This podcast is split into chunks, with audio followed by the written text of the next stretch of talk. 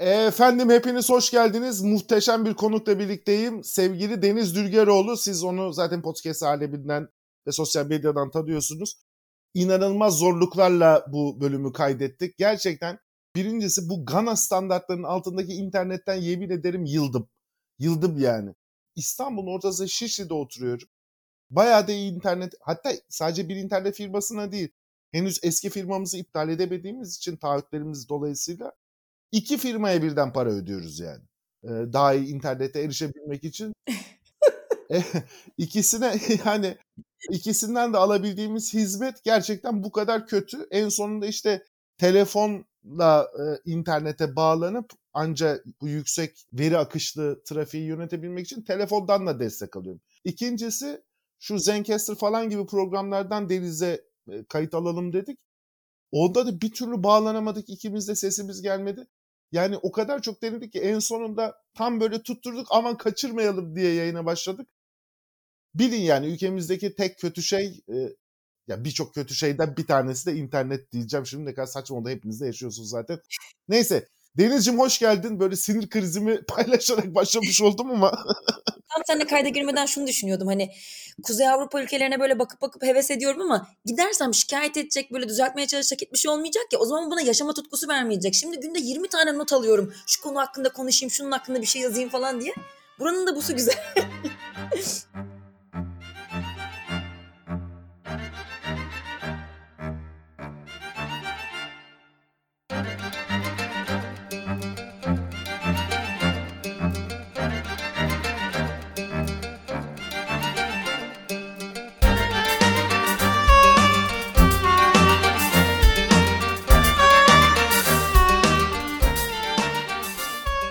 şöyle garip fetişlerim var benim. Türkiye gündeminden çok bunu aldığım için iki ülke gündemini takip ediyorum. Bir tanesi Arjantin gündemini takip ediyorum Google News'te. çok güzel oluyor gerçekten. Bir de arada Norveç'e bakıyorum.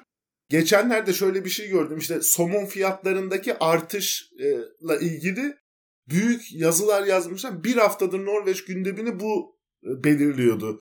Somon fiyatlarındaki artışın hane halkına etkisi, işte kadın hayatına etkisi, çocuklarımıza etkisi bilmem ne. Tabii yani bu kadar gündemin hafif olduğu bir yerde yaşayan bir insan da bizim gibi Hunger Games tadında yaşayan insanların dünyaya bakışımı, bakışı, gelişimi farklı oluyor.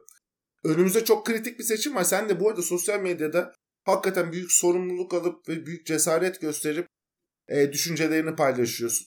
Normal şartlar altında Türkiye'de tabii bir korku iklimi hakim ve insanlar böyle şeyleri paylaşmak istemiyorlar. Kaçınıyorlar. Başlarına bir şey geleceğini düşünüyorlar. Hı hı. Ya da kimi zaman da çok da umursamıyorlar. Hani zannediyorlar ki hayat ne olursa olsun ben hayatıma devam ederim. Sen öyle değilsin. Hakikaten büyük bir sorumluluk duygusuyla hareket ediyorsun. Ve kafasına soğan asıp elini bayat ekmek alıp bayat ekmek soğan da yesek oyumuz reise diyenlerin iradesine kendini bırakmıyorsun. E, hakikaten bu arada seçim çok önemli. Özellikle ben şey bakımından daha da önemli buluyorum. E, geçenlerde İmanu'yla da bir tane podcast yaptık. Bölüm kaydettik. Hani gençler şu bu falan ayrı hikaye ama gerçekten kadın hakları açısından çok kritik bir e, seçime gidiyoruz. Hatta bu seçim kadın haklarının referanduma uygulanacağı bir seçim olacak bence. Hı hı. Aile içi şiddet kanunun kaldırılması, işte nafakanın sınırlandırılması, gibi doğrudan temel kadınların temel haklarına yönelik çok fazla sayıda konunun gündeme geleceği ve sonra da eğer Cumhur İttifakı kazanırsa konuda acayip bir geriye gidişin yaşanacağı bir seçimdeyiz. Sen bir kadın olarak önce ne hissediyorsun hakikaten bu seçim için? Yani sabahleyin daha bir story attım işte bana cesur diyorlar ama ben asıl susanları tebrik ederim cesaretleri için diye. Çünkü acaba nasıl yaşamayı planlıyorlar hani kadına şiddetin yolunun bu kadar açıldığı, yolsuzluğun böylesine hani önlenemez bir hale geleceği, ekonominin bu kadar çökeceği bir hani öngörülerin bu olduğu bir e, tabloda nasıl acaba bu cesaret nereden geliyor hani çünkü bana da bilen varsa söylesin. Yok ya bana bir şey olmaz diyen varsa çünkü kadına şiddet illa evde olacak diye bir şey yok ki. Sen gece 2'de evine dönerken sokakta sana birisi bir şeyi saplayabilir bir bıçağı elindeki bir şeyi ve sen şikayet etmeye kalktığında böyle bir yasa bulamayabilirsin seni koruyacak. Yani diyen var mı ki ben hiç sokakta yürümeyeceğim artık kafeste yaşayacağım kendime böyle bir izole bir baloncuk yarattım. Böyle bir şey olamaz ki yani yaşadığın ülkeden soyut dünyanın en zengini de olsan yani imkansız imkansız. O yüzden anlamıyorum bu susma cesareti nereden geliyor? E tabii canım kimse oturup da bir böyle cumbanın arkasında yaşayıp hayatına devam etmeyecek. Herkes sokağa çıkacak. İşte normal yaşamına devam etmeye çalışacak. Üç aşağı beş yukarı. Ve orada da sessizliklerinin bedelini ödeyecekler. Güzel ifade ettin hakikaten. Yani şöyle bir şey yok dünyada. Ben bir tercih yapmadım ya da tercihimi ifade etmedim. O yüzden hiçbir şey olmayacak. Hayır o zaman tercih yapanların yaptığı tercihin sonuçları neyse sen de o insanlarla birlikte bunu yaşayacaksın. Ve bunu şurada yaşayacaksın. Ne diyordu o Bülent Arıç? İşte kadın kahkaha atmayacak. Değil mi? Bu cümleleri dinlerken yaşayacaksın. İşte diyecek ki bir kadın olarak sus dediğinde yaşayacaksın. 8 Mart'ta gece yürüyüşüne çıktığında İstiklal Caddesi'nde ya bu inanılmaz değil mi bu arada? Yani dünyada hangi polis teşkilatı böyle bir şey yapmıştır bilmiyorum. İnovasyon bence bu polis teşkilatı açısından. Ritmik şekilde zıplamak nedeniyle gözaltına aldılar kadınları. Dolayısıyla orada alacaksın. Ha, olmadı, evlendin, boşandın. E nafaka hakkın olmayacak. Orada bunun bedelini ödeyeceksin. Çocuğun varken belki. Ya da işte hakikaten dışarıda senin dediğin gibi Başakşehir'de olmadı mı? Adam samuray kılıcıyla kadın kesti ya. Ya insanlar bence hep her şeyin iyi geçeceğini zannediyorlar. Mesela şu an evliyse zannediyor ki evliliği çok güzel gidecek. Ben anneme küçükken şeyi sormuştum. Babamla niye evlendiğini bile bile diye. Benim annem babam ayrı. Annem de bana şey demişti. Sence evlenirken boşanacağımı biliyor muydum işlerin buraya geleceğini? Şu anki evliliğinde çok mutlu olabilirsin ve belki bunları yüzünden endişe etmiyor olabilirsin ama yarın bir gün boşanacak olursan bu devlet eğer e, bu şekilde devam ederse sana nafaka hakkı tanımayacak. Yani senin evliliğinin hiçbir e, geçmişinin değeri olmayacak ve sen çocuğun olduğunda mesela benim annem 3 çocukla boşanmıştı. Tek kuruş bile alamadan bu çocukları kendi kendine tek hücreli canlı gibi sanki bölünerek yapmışsın gibi kendi acılarınla yani parasızlığında baş başa kalacaksın. Ve yani hiçbir şeyi insan dediğim gibi içine girerken bilemiyor. Ben e, yakın zamanlarda şöyle bir şey yaşadım mesela. İsmin belli olmaması için şey vermeyeyim. E, bulunduğum bir dairede dairenin alt katında kendi evim değil bu arada kimseyi şey altına bırakmak istemem. Zaten benim alt dairem boş neyse. e, alt dairede e, böyle sesler duymaya başladım ve e, evde kaloriferli bir ev. Bizdeki kalorifer sallanıyor. Yani anladım ki alttaki kalorifer sallanıyor. Ve kesinlikle sesler gitgide yükseliyor. Ne olduğunu anlayamıyorum. Ben dedim dışarı çıkıp bakacağım. Ve apartmanın dışına çıkıp baktığımda perdeler de açık. Giriş kattaydı çünkü o ev. Bir kadının kafası kalorifere bir erkek tarafından vuruluyor sürekli olarak. Yani şiddet görüyor kadın. İnanılmaz. Ve e, kadın garip bir şekilde yardım çığlığı da atmıyor. Herhalde yardım çığlığı atarsa, yardım çağrısı yaparsa başına daha çok bir şey gelecek diye. Çünkü bu arada okuldaki zorbalıkta da erkek şiddetinde de bu hep böyledir. Sen e, yardım istersen seni daha fazla döver, daha fazla eziyet eder sen ne yapmaya çalışıyorsun diye. Ben de o yüzden polisi aradım. Polis geldi ve polis e, kapıyı açtı. E, ve ondan sonra burada böyle bir olay olduğunu ihbarını aldık. Doğru mu dedi. Kapıyı açan adam da böyle bir şey yok dedi. Özür dileriz rahatsız ettiğimiz için dedi. Kapıyı kapattı ve gitti. Yani bu olay artık buraya geldi.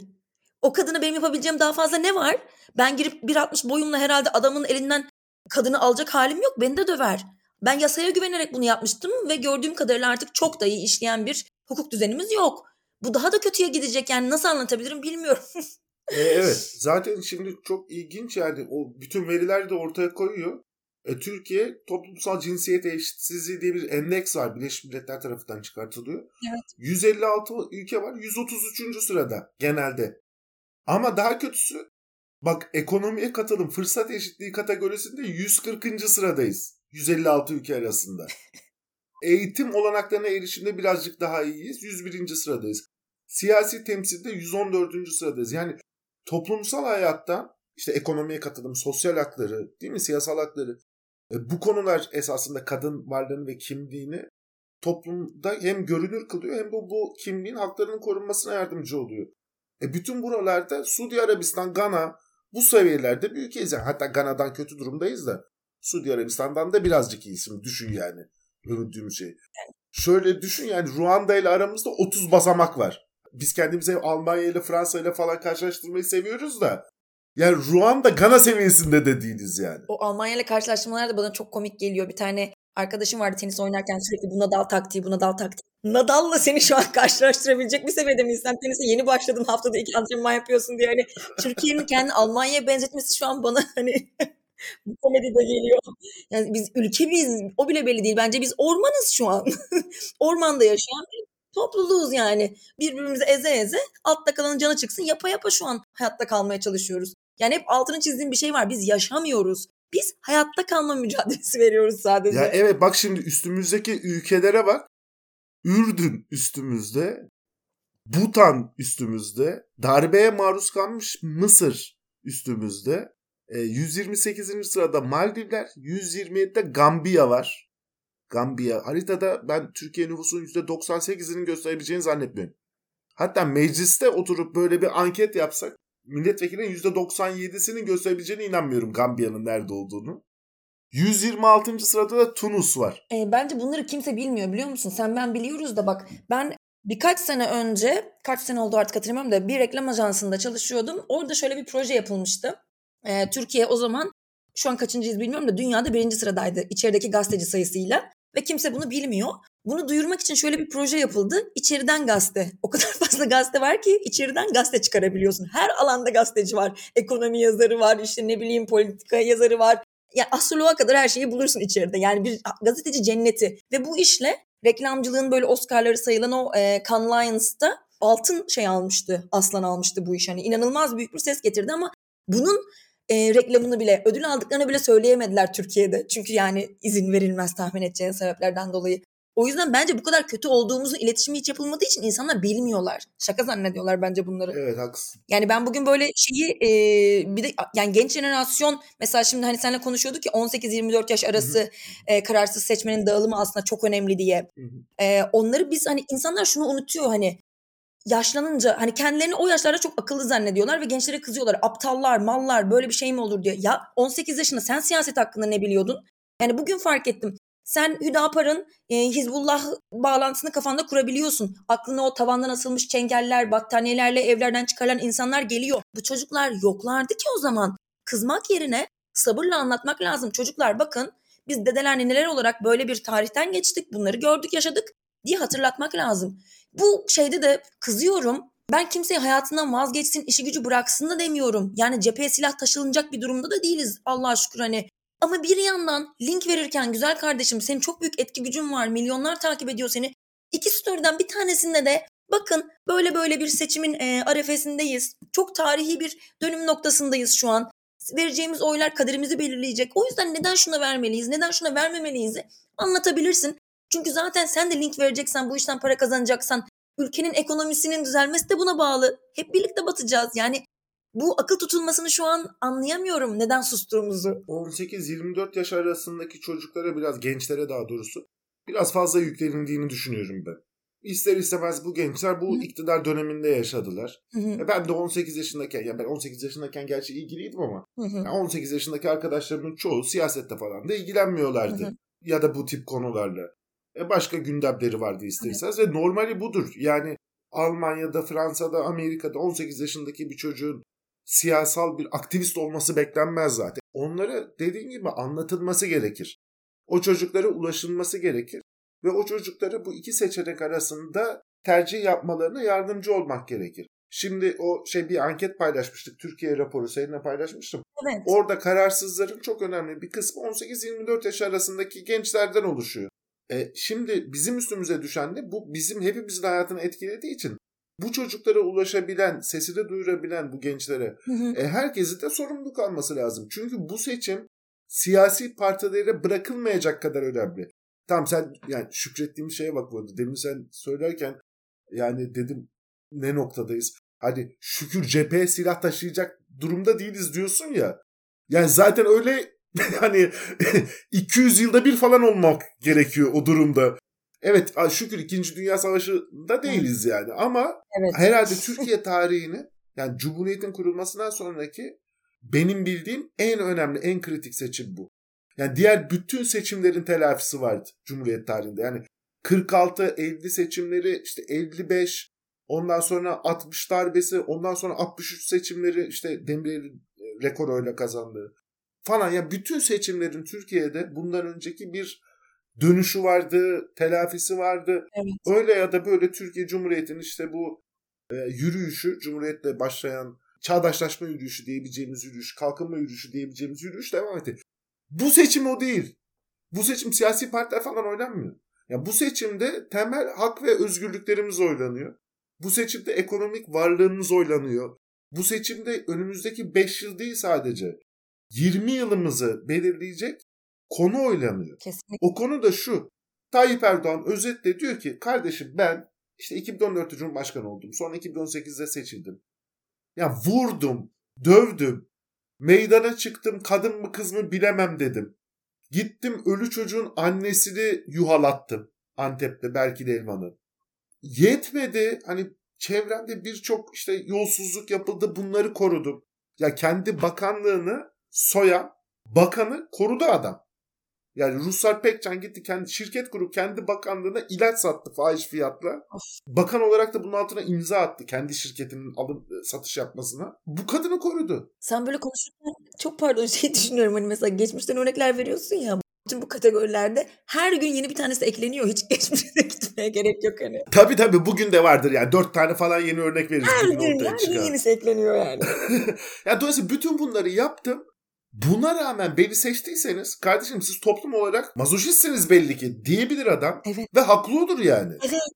Ya gerçekten haklı olur yani. Bir toplum bu kadar yoksullaşma. Ya düşünsene Türkiye'deki en büyük para birimi şu an bir kilo kaşar alabiliyor Deniz. Evet. Bir kilo kıyma alamıyorsun. Şu an kıyma 300 lira.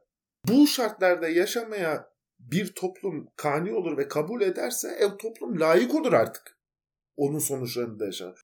Dolayısıyla ben ya hayır kardeşim ben böyle yaşamayacağım ve böyle yaşamak için elimden geleni yapacağım. Yani bu ülkenin sahibi de biziz bir yerde. Vatandaşıyız biz yani. Doğrudan sahibi biziz. Oturup dolayısıyla bu işi ben böyle siyasi partilere şunun bunun propagandasına bırakılmayacak kadar önemli görüyorum. Siyasi partiler neticede ellerindeki araçlarla yapabildiklerini yaparlar da vatandaş oturup bu sefer ya kardeşim ben bu muameleye layık değilim daha iyi bir hayat istiyorum demek zorunda yani. Ya ama işte bak ben şöyle düşünüyorum. Biz sorgulatacak olsak zaten herkesin aslında yöneleceği yön belli. Mesele şu ki şu an sorgulama yok. Çünkü bunun da sebebi bence bundan 20 sene önce tabii ki konvansiyonel medya, televizyon, radyo vesaire hepsi hayatımızda vardı. Ve hepimiz ister istemez saat 8 olunca akşam işte bir habere maruz kalıyorduk. Şu an hepimiz çekildiğimiz için ben bilinçli olarak kendim gidip YouTube'a bir video açmazsam haber almaya yönelik ya da Twitter'da özellikle bunun peşine düşmezsem kesinlikle habere maruz kalmıyorum. Yani bunu şeyde gördüm. Geçen depremden beri ben sadece bir kez tatil yaptım bir gün. Tatil dediğim şu hani her şeye kapatıp kendimi. Bir gün havuza girerek falan böyle bir keyiften bir e, gün yaşadım. Ve o gün şeyi fark ettim. Bir anda gerçeklikten koptum. Bence hiçbir şey yok ya tehlikede değilmişiz falan gibi bir hissiyat geldi. Şimdi o yüzden bakıyorum bir sürü insan için sadece Instagram var, TikTok var. Böyle yaşıyor insanlar. Bu insan ülke gündemine dair hiçbir şey görmediğinde tehlike var ve önemli bir şeyin eşiğindeyiz duygusu da oluşmuyor. O yüzden de bana bakıp muhtemelen şunu düşünüyor. Of ya çok sıktı. Bu karı da amma konuşuyor. Tadımız kaçtı diye düşünüyor. Hayır. Gerçekten oluyor bu gerçekten ama sadece ben konuştuğum için geri kalan herkes neredeyse hani e, havadan sudan tırnaktan makyajdan konuştuğu için haklı bir endişe olduğu bunun anlaşılmıyor şu an bence. O yüzden ne yazık ki kesinlikle çok üzülüyorum böyle bir sorumluluk yüklendiği için insanlara ama sosyal medyadan artık her şeyi paylaşmak, duyurmak bu öfkeyi bence harlamak zorundayız. Başka bir çare yok. İletişim kurabileceğimiz başka hiçbir kanal yok. Evet ya gerçekten yüksek influencer istişare konseyi mi toplasak ne yapsak yani bu bu arkadaşlara hani durum ya sadece bir de bu arada çok uzun bir süre de değil. Yani altı üstü iki ay. Kesinlikle. İki aydan bile az kaldı. Ay hep bunu diyorum Gürman ya sanki ben size ömür boyu gelin konuşun mu dedim ya 50 küsur gün kaldı burada. Ya bence o yüzden insanların da hep diyorum hani Norveç'te şöyle bir çalışma yok yani. Norveçli insanlar Finlandiya'da da insanlar çok iyi insanlardır. Hayır. Adalet, hukuk, yasa var. Mesele bu. Bizde hani aynı şekilde hani sosyal medyadaki insanların insafına bırakamayız. Çok iyi olmalarını ve bunu paylaşmalarını bekleyemeyiz. O yüzden ben olsam muhalefetin yerinde gerçekten bu dediğin konseyi kurarım. Güzel kardeşim işbirliklerinin hepsini iptal et iki ay. Ben sana parasını veriyorum. Makyaj yaparken seçimi anlat falan hani. Bunun Reels'ların parasını verirdim ben olsam. Gerçekten iyi fikir bu arada ya. Bunu bir ulaştıralım hakikaten. Olabildiği kadar hani influencerla buluşup yani ne olacak yani YouTube videolarında dediğin gibi makyaj yaparken işte ya da ürün tanıtırken oturup arada seçimin ne kadar önemli olduğunu ve insanlara oy vermeleri gerektiğini söyleseler ki gerçekten büyük etkisi var. Bunun ne kadar güçlü olduğunu gördük. Bak deprem döneminde Kesinlikle. Hak, hakikaten Türkiye'deki bütün influencerlar işte Oğuzhan, Haluk, e, Levent gibi inisiyatif alan insanlar vesaire hakikaten o bölgede devletin koordinasyonsuzluğunun, organizasyonsuzluğunun, e, hükümetin bütün eksikliklerini bir noktada telafi edebilecek depremzedeler açısından bir sonuca imza attılar. Yani birçok gıda yardımı, işte çadır yardımı, konteyner kentlerin kurulması vesaire. Ve bu hani influencerların da katılımıyla bu çığ gibi büyüdü. İnanılmaz bir kampanyaya dönüştü. E, şimdi seçim daha az önemli değil.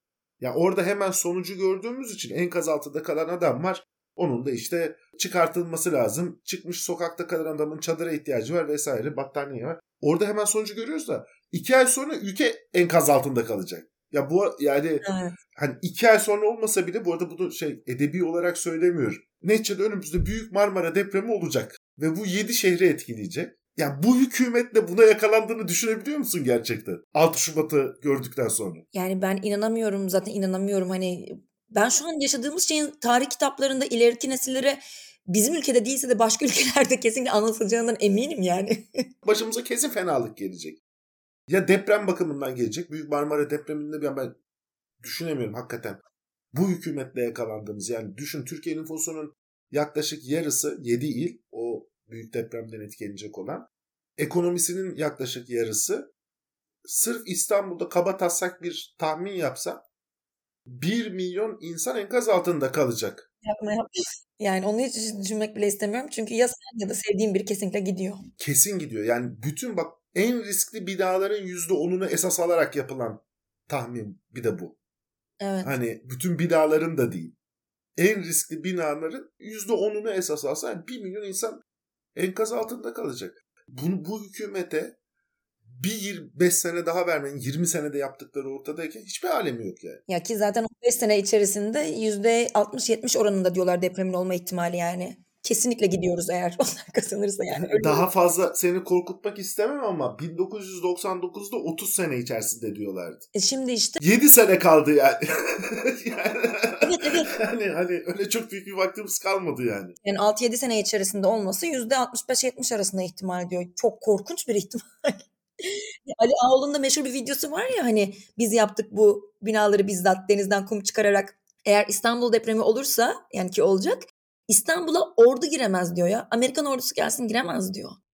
Yani zaten sokaktan sokağa geçiş olmayacak. O ana arterlerin hepsi artık unutun yani. Sadece drone görüntüsüyle kocaman bir gri bölge göreceksiniz yani. Korkunç bence.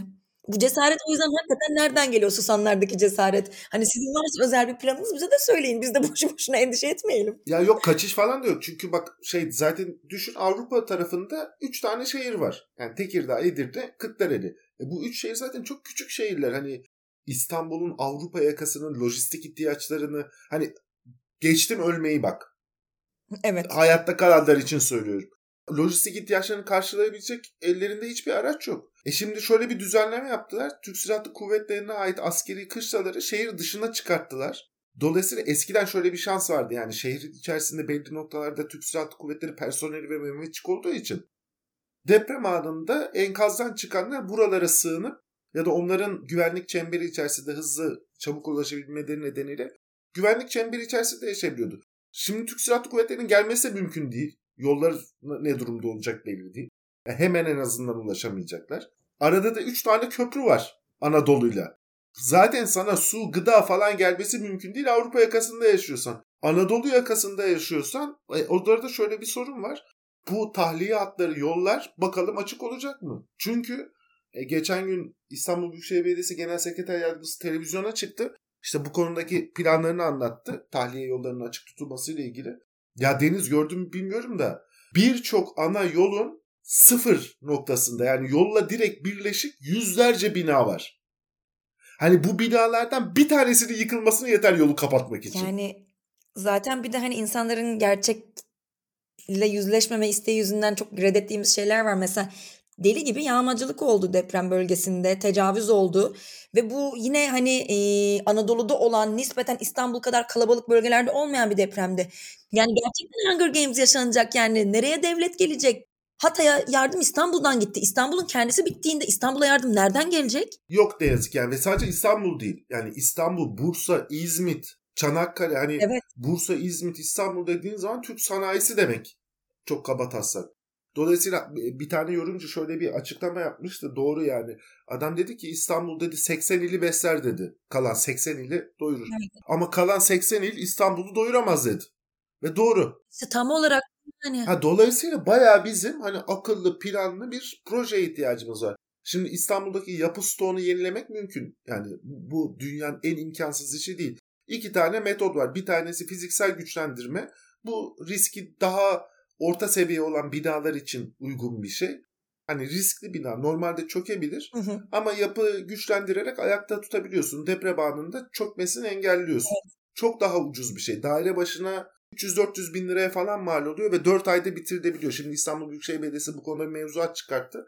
Bu konuda çalışmaya başlayacaklar ama bunun genel ulusal bir mevzuata ihtiyacı var. Daire başına değil dediğin fiyat sanırım bina başına gibi tahmin ediyorum. Yo yo 3 daire başına 300-400 bin lira. Yani toplam 10 daireli bir bina yine 3-4 milyona yenileni şey Öyle mi? yapı olarak güçlendirilebiliyor tabii. Ama o şundan ya Türkiye şeyde İstanbul'da metrekare fiyatları, inşaat maliyetleri çok artmış durumda. Yani zaten düşün bak İstanbul'da yeni konut maliyeti metrekare başına 10 bin lirayı buluyor. Dolayısıyla zaten ortalama binayı yapım maliyeti işte 12-13 milyon lira. E bu yapı güçlendirme işte daire başına 300-400 bin lira verip halledebildiğim bir şey oluyor. Toplumu teşvik edecek yasal mevzuata ihtiyaç var. Biz zengin bir toplum değiliz. Kendimizi öyle zannediyoruz. En zenginimiz bile öyle zannediyor da ya en zenginimiz işte Koç ailesi ne olacak ya Amerika'da ilk 250'ye girebiliyor mu emin değilim yani. Bizim bu konularda teşviğe ihtiyacımız var. Yani herkes oturup 300 bin lira dairesini yenilemek için bir anda para bulamıyor. Ya da eğer bunu yapı güçlendirmeyle bile ayakta kalamayacak durumdaysa yıkmamız gerek. E şimdi ben geçenlerde bir hesap yaptım. Yani burada ciddi gerçekten çalışanlarla bu işi yaptık yani. Uzmanlarla. Türkiye çok rahat sana müjdeli bir haber vereyim. Senede 1 milyon konut üretebilir. Çok rahat. Yaklaşık burada 30 milyar doları öz kaynak. Kalan 30 milyar doları da işte Japon Kalkınma Fonu var, Dünya Bankası var. Bu tip kuruluşlardan kredi bularak yapılabilir. Tek sorun bunu yapacak bir iktidar olması. Hı hı. Ya adamlar uluslararası kuruluşlarla çalışmak istemiyorlar. İnanılmaz bir şey. Bu kuruluşlardan kredi almak istemiyorlar. Yani Japon Kalkınma Fonu diyor ki gel ben sana diyor para vereyim diyor. Almıyor adam. Bak delireceksin şimdi. 2009 yılında Dünya Bankası'ndan Türkiye kredi almış. Çok büyük bir kredi değil 330 milyon dolar kadar. E, bu ne için almışlar biliyor musun? İstanbul'daki altyapının depreme dirençli hale getirilmesi için. Valilik ve belediye işte bunu kullanacak. E, hükümet demiş ki o zaman ya demiş bu da valilik kullanmasın. Çünkü valilik biliyorsun İçişleri Bakanlığı'na bağlı ve para harcaması daha fazla prosedüre bağlı ya ister istemez belediyeye göre. Valilik kullanmasın tek belediyeyle gidelim. Peki demiş Dünya Bankası. İşte İstanbul Büyükşehir Belediyesi altyapı gelişim projesi. Başlamış 2009 yılında. 2013 yılında Dünya Bankası projeyi sonlandırmış yüksek başarısızlık nedeniyle. Projeden ayrılan kaynağın sadece %10'unu kullanabilmişler. Neden? Çünkü Dünya Bankası projeleri ister istemez bir de ihale verdiğin zaman altyapı yenilenmesiyle ilgili e, Dünya Bankası standartları var. Öyle parayı bam diye veremiyorsun. O standartlarda verince de sakal kalmıyor tabii. Ya adamlar sırf gerçekten bunu söylemek istemiyorum ama en önemli sebebi bu. Yolsuzluk yapamadıkları için Dünya Bankası kredisini kullanmamışlar ya.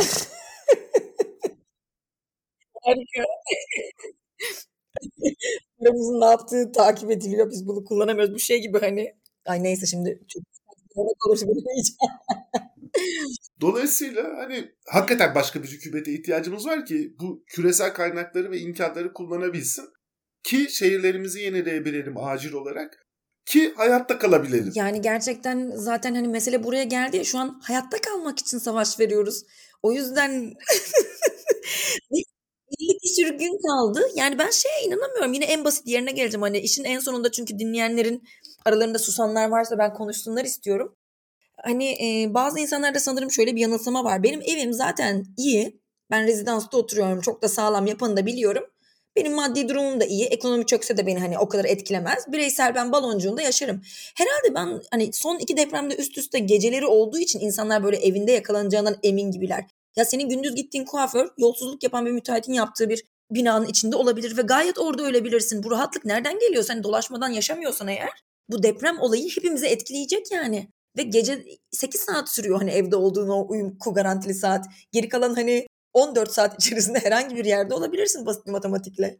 Yani yüzde 67 ihtimalle dışarıdasın yani. Ya hakikaten şöyle bir şey oldu değil mi? Hep gece, depremler gece 4'te olduğu için hani Evet. saat 4.30 gibi deprem olur diyor. Hayır öyle bir şey yok arkadaş gündüz de olabiliyor bu yani. Bu, bu rahatlık nereden geliyor o yüzden? Hani sokakta olursan mesela daha bile kötü bence. Ben bazen onu hayal ediyorum istiklalde falan yürürken.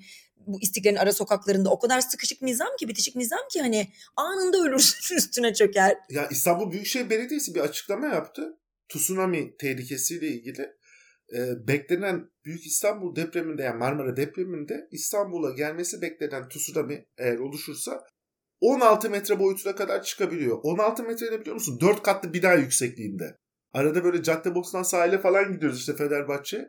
Ya bir an düşünüyorum hani o an deprem olsa orada oradan kaçabilmem mümkün değil Deniz.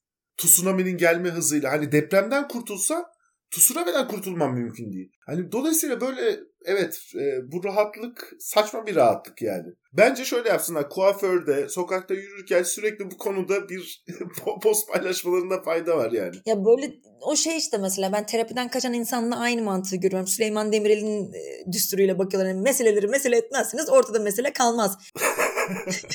Benim hiçbir şeyim yok diye terapiye gitmemek çok yaygın bir şey çünkü reddediyorsun o meselelerin varlığını ama yani bütün problemler önce problemi kabul etmekle başlıyor. Hani alkolikler e, hani anonim alkolikler şey olur ya Amerika'da. Ne diyorlar ilk adımda? Merhaba ben Deniz ben bir alkoliyim. En zor adım da budur çünkü insanlar kabul etmek istemiyor. Hayır ya ben sosyal içiciyim ya da zor bir dönemden geçtim o yüzden içiyordum. Hayır güzel kardeşim sen alkoliksin. Bunu söylediğinde ilk başta çok ağır bir çöküş gelir ama sonrasında da bu acı gerçeği kabul ettiğin için çözmeye çalışırsın. İnsanlar şu an deprem olmayacakmış gibi davranıyorlar. Olacak, olacak. Yani daha yeni Hatay'da oldu. Nasıl olmayacak diyebilirsin ya. Bilim insanı çıkıp olacak diyor. Herkes yok ya ben yeterince tırnaklarımı paylaşırsam olmaz deprem. Yani olacak.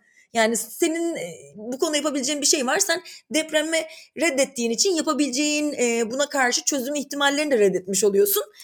Yani ne kadar akılcı bir yaklaşım otur biraz düşün. Ya o neydi o bir tane kadın vardı takip ettim bilmiyorum. O şimdi asker canı ne der ister şarkı söyleyen kadın. Adı neydi? Ha Tuğba ikinci. Tuğba ikinci şu. Evet evet öyle bir şey dedi. Ben İstanbul'da deprem olacak hissediyorum dedi. Şimdi Tuğba ikinciyi esas alabiliriz. Ya da bu işin profesörü var Naci Görür. Ve bütün profesörler var. Hani Ee, evet. Şu şu taraf da ayrı. Hani deprem olmasa bile önümüzdeki 5 yıl bu seçimle doğrudan bağlantılı değil. İnşallah da olmaz ki gelen hükümet buna karşı önlem alabilir. Daha güçlü önlem alabilir. E, ekonomik olarak Türkiye kesinlikle zor koşullar içerisinde kalacak. Hani 5 sene önce e, herkes kendisine baksın yani 5 5 sene önce aldığı mal ve hizmetlerin değeri neydi? Ne kadar erişebiliyordu? 5 sene geçmesine rağmen, 5 sene çok çalışmasına rağmen, 5 sene büyümesine rağmen Evet. insan değil mi doğal olarak? E ne hani hangi hizmetleri alabiliyor? Ya yazık şeyi düşündüm geçen Evet. gün. Millet şununla falan mutlu oluyor ya böyle gidiyor Nike Air alıyor işte. İşte ne bileyim işte yurt dışında bir tatile gittim ya da yurt içinde bir tatile gittim falan.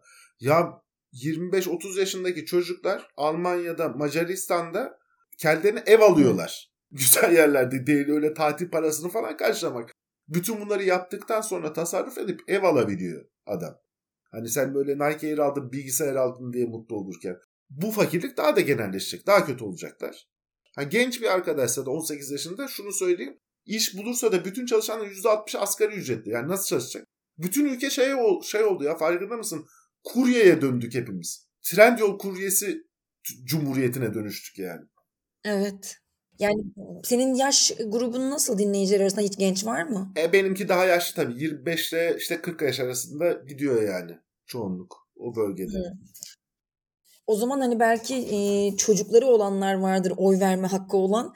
Ya ben onun için böyle şeyi çok söylemek istiyorum. Uzun zamandır çünkü düşünüyorum bu İnce'ye oy verecek olanlar e, neden verecek diye. Bence o işte e, genç nesil ilk kez oy kullanacak olanlar o kadar görülmemiş duyulmamış bir nesil ki yurt dışına gidemedi, hiçbir şey satın alamadı, eğlenemedi, tweet atamadı özgürce.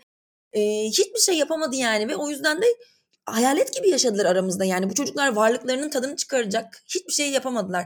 Ve yani bütün bunların sebebi de onlar değil. Onlar bu düzenin içine doğdu. Biz yaptık. Burayı biz bozduk. Ve bize çok öfkeliler. Bence o yüzden şu an gerçekten protest bir duruşla siyasetten anladıkları için olduğundan emin değilim ben inceye yönelmelerinin. Hayır size dahil değiliz. Hani bir ergenin isyanı gibi. Hani ergence diye dalga geçilir ama ergenlik hepimizin geçtiği bir süreç ve sağlıklı bir insanın e, normal psikolojik hani şeylerinden, gelişim aşamalarından bir tanesi yani yaşa bağlı. Bir ergen tabii ki isyan etmek ister. Sorgulamak ister hani ebeveynin onun için e, kurmuş olduğu düzeni. O yüzden bence hani bu isteklerini ben çok iyi anlıyorum ama bunu anlayıp hani kızmak yerine aptal gerizekalı mal mısın demek yerine hiç kimse hiçbir şey, kimse böyle kızmamalı bence zaten. İçinden düşünse bile dillendirmemeli. E, anlatmak lazım bence. Seni çok iyi anlıyorum bu öfkeni. E, bu düzene dahil olmak istememeni ama zaten buraya oy verirsen oyun kazanan gruba dahil olmadığı için aslında boşa giden bir oy olacak ve sen bu bugüne kadar yaşadığın kötülüklerin yaşanamamışlıkların daha doğrusu daha da fazlasını yaşayamayacaksın. Hiçbir şey yaşayamayacaksın. Bence sabırla ve kızmadan anlatmak lazım. Çünkü hala 50 küsür gün var ve ümitliyim ben. E, hakikaten ilk kez Türkiye'deki bütün politik gruplar hemen hemen bütün farklılıklarını bir kenara koyarak asgari müşterekte işte demokrasi ortaklığında birleştiler. Ve bütün güçlerini de ortaya koyuyorlar. Hakikaten de onlar da biraz işi daha ciddiye almış durumdalar. Toplum da daha farklı bir noktada. Ya bakma bu Tayyip Erdoğan efsanesi hakkında hep konuşuyorlar falan da neticede Ekmelettin İhsanoğlu karşı 51 evet. işte 2018 seçimlerinde de 52 ile kazandı. Yani öyle 60'larla 65'lerle ezici bir çoğunlukla falan kazanmış değil. Yani öyle yansıtıyorlar ama kıl payıyla kazanmış adam. Dolayısıyla bu seçimde el ele verirsek böyle birazcık da 50 gün boyunca çalışsak umuyorum bu tablo değişecek. Ama çok ciddiye de almamız lazım. Ya ben o rehaveti de anlamıyorum bu arada. Hı. Bir kısmında da şöyle bir rahatlık var. Nasıl oldu bitti. Ya nasıl oldu bitti? Evet. Yani daha oy kullanmadık. Seçim günü gel, oy verme günü gelmedi. Ya işte aynen. İnsanlar seçimin seçim günü olduğunu zannediyor. Seçim zaten seçimden önceki günlerde gerçekleşir. Herkesin zihni şu an şekilleniyor. Kararlar daha o kadar çok değişiyor ki. Zaten milletin niyeti bellidir. Ben konuşsam ne olacak diye düşünmek kadar büyük bir cehalet olamaz. Bir de hani hep şeyi anlatmaya çalışıyorum. Seçim kampanyalarıyla insanlar etkilenmiyorlar ki. Gittiği kıraathanede ne konuşuluyorsa, üniversitede zaten online eğitime geçildi bu yüzden. Arkadaşı ne konuşuyorsa, evde ne konuşuluyorsa insanlar bunlardan etkileniyor. Herkes iki yıldır siyasete gece gündüz okuyup da çalışıp da hangi parti ne yapacak araştırarak hazırlanmadı ki. Şu an karar veriyor insanlar. Yani o yüzden bu rahatlık nereden geliyor gerçekten? Ağlayacağım. Ya şeyde bir tane karikatür vardı. Geçen gün gördüm ya. Yiğit Özgür'ün karikatürlerine benziyor da. Böyle tam hani e, Maganda tipi vardır ya. Kafanda canlansın diye böyle işte göğsü açık bilmem ne falan. Bir adam çizmiş. İşte röportaj yapıyor diyor ki işte seçimde nasıl oy kullanacaksınız? Adam diyor ki vallahi bütün parti tüzüklerini okuyorum, programlarına bakıyorum, akşamları çalışıyorum falan. Türkiye'de hep böyle bir şey vardır ya. Evet. Bütün parti programları inceleyeceğim öyle oy kullanacağım falan. Değil yani kimse öyle bir şey yapmıyor. Herkes çevresindeki arkadaşı ne diyorsa işte takip ettiği insanlar Tabii ki. neleri paylaşıyorsa ona göre düşünceleri şekilleniyor yani. Kimse de şey de değil ha. Mermer de değil.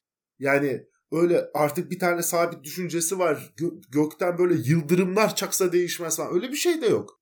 Ha, tabii ki her partinin kendi fanatik grubu var işte ya da o parti çevresinden beslenenler var vesaire ama e, ortalama seçmen dediği fikri de değişebiliyor ve hakikaten çok iyi söyledin ya. Bu konu araştırma vardı. Sandığa gitmeden 48 saat önce belirliyormuş biliyor musun herkes oyunu? Ya yani kesin kararını. Şeyi insanlar anlamıyor. Hani bilen insanların en büyük e, bence handikapı herkesi biliyor zannetmeleri. Ben bir story attım 15 gün falan önce arkadaşlar önümüzde ülkenin kaderini belirleyecek bu kadar önemli bir gün varken dedim. Hani bu rahatlık nereden geliyor falan gibi bir şey yazdım.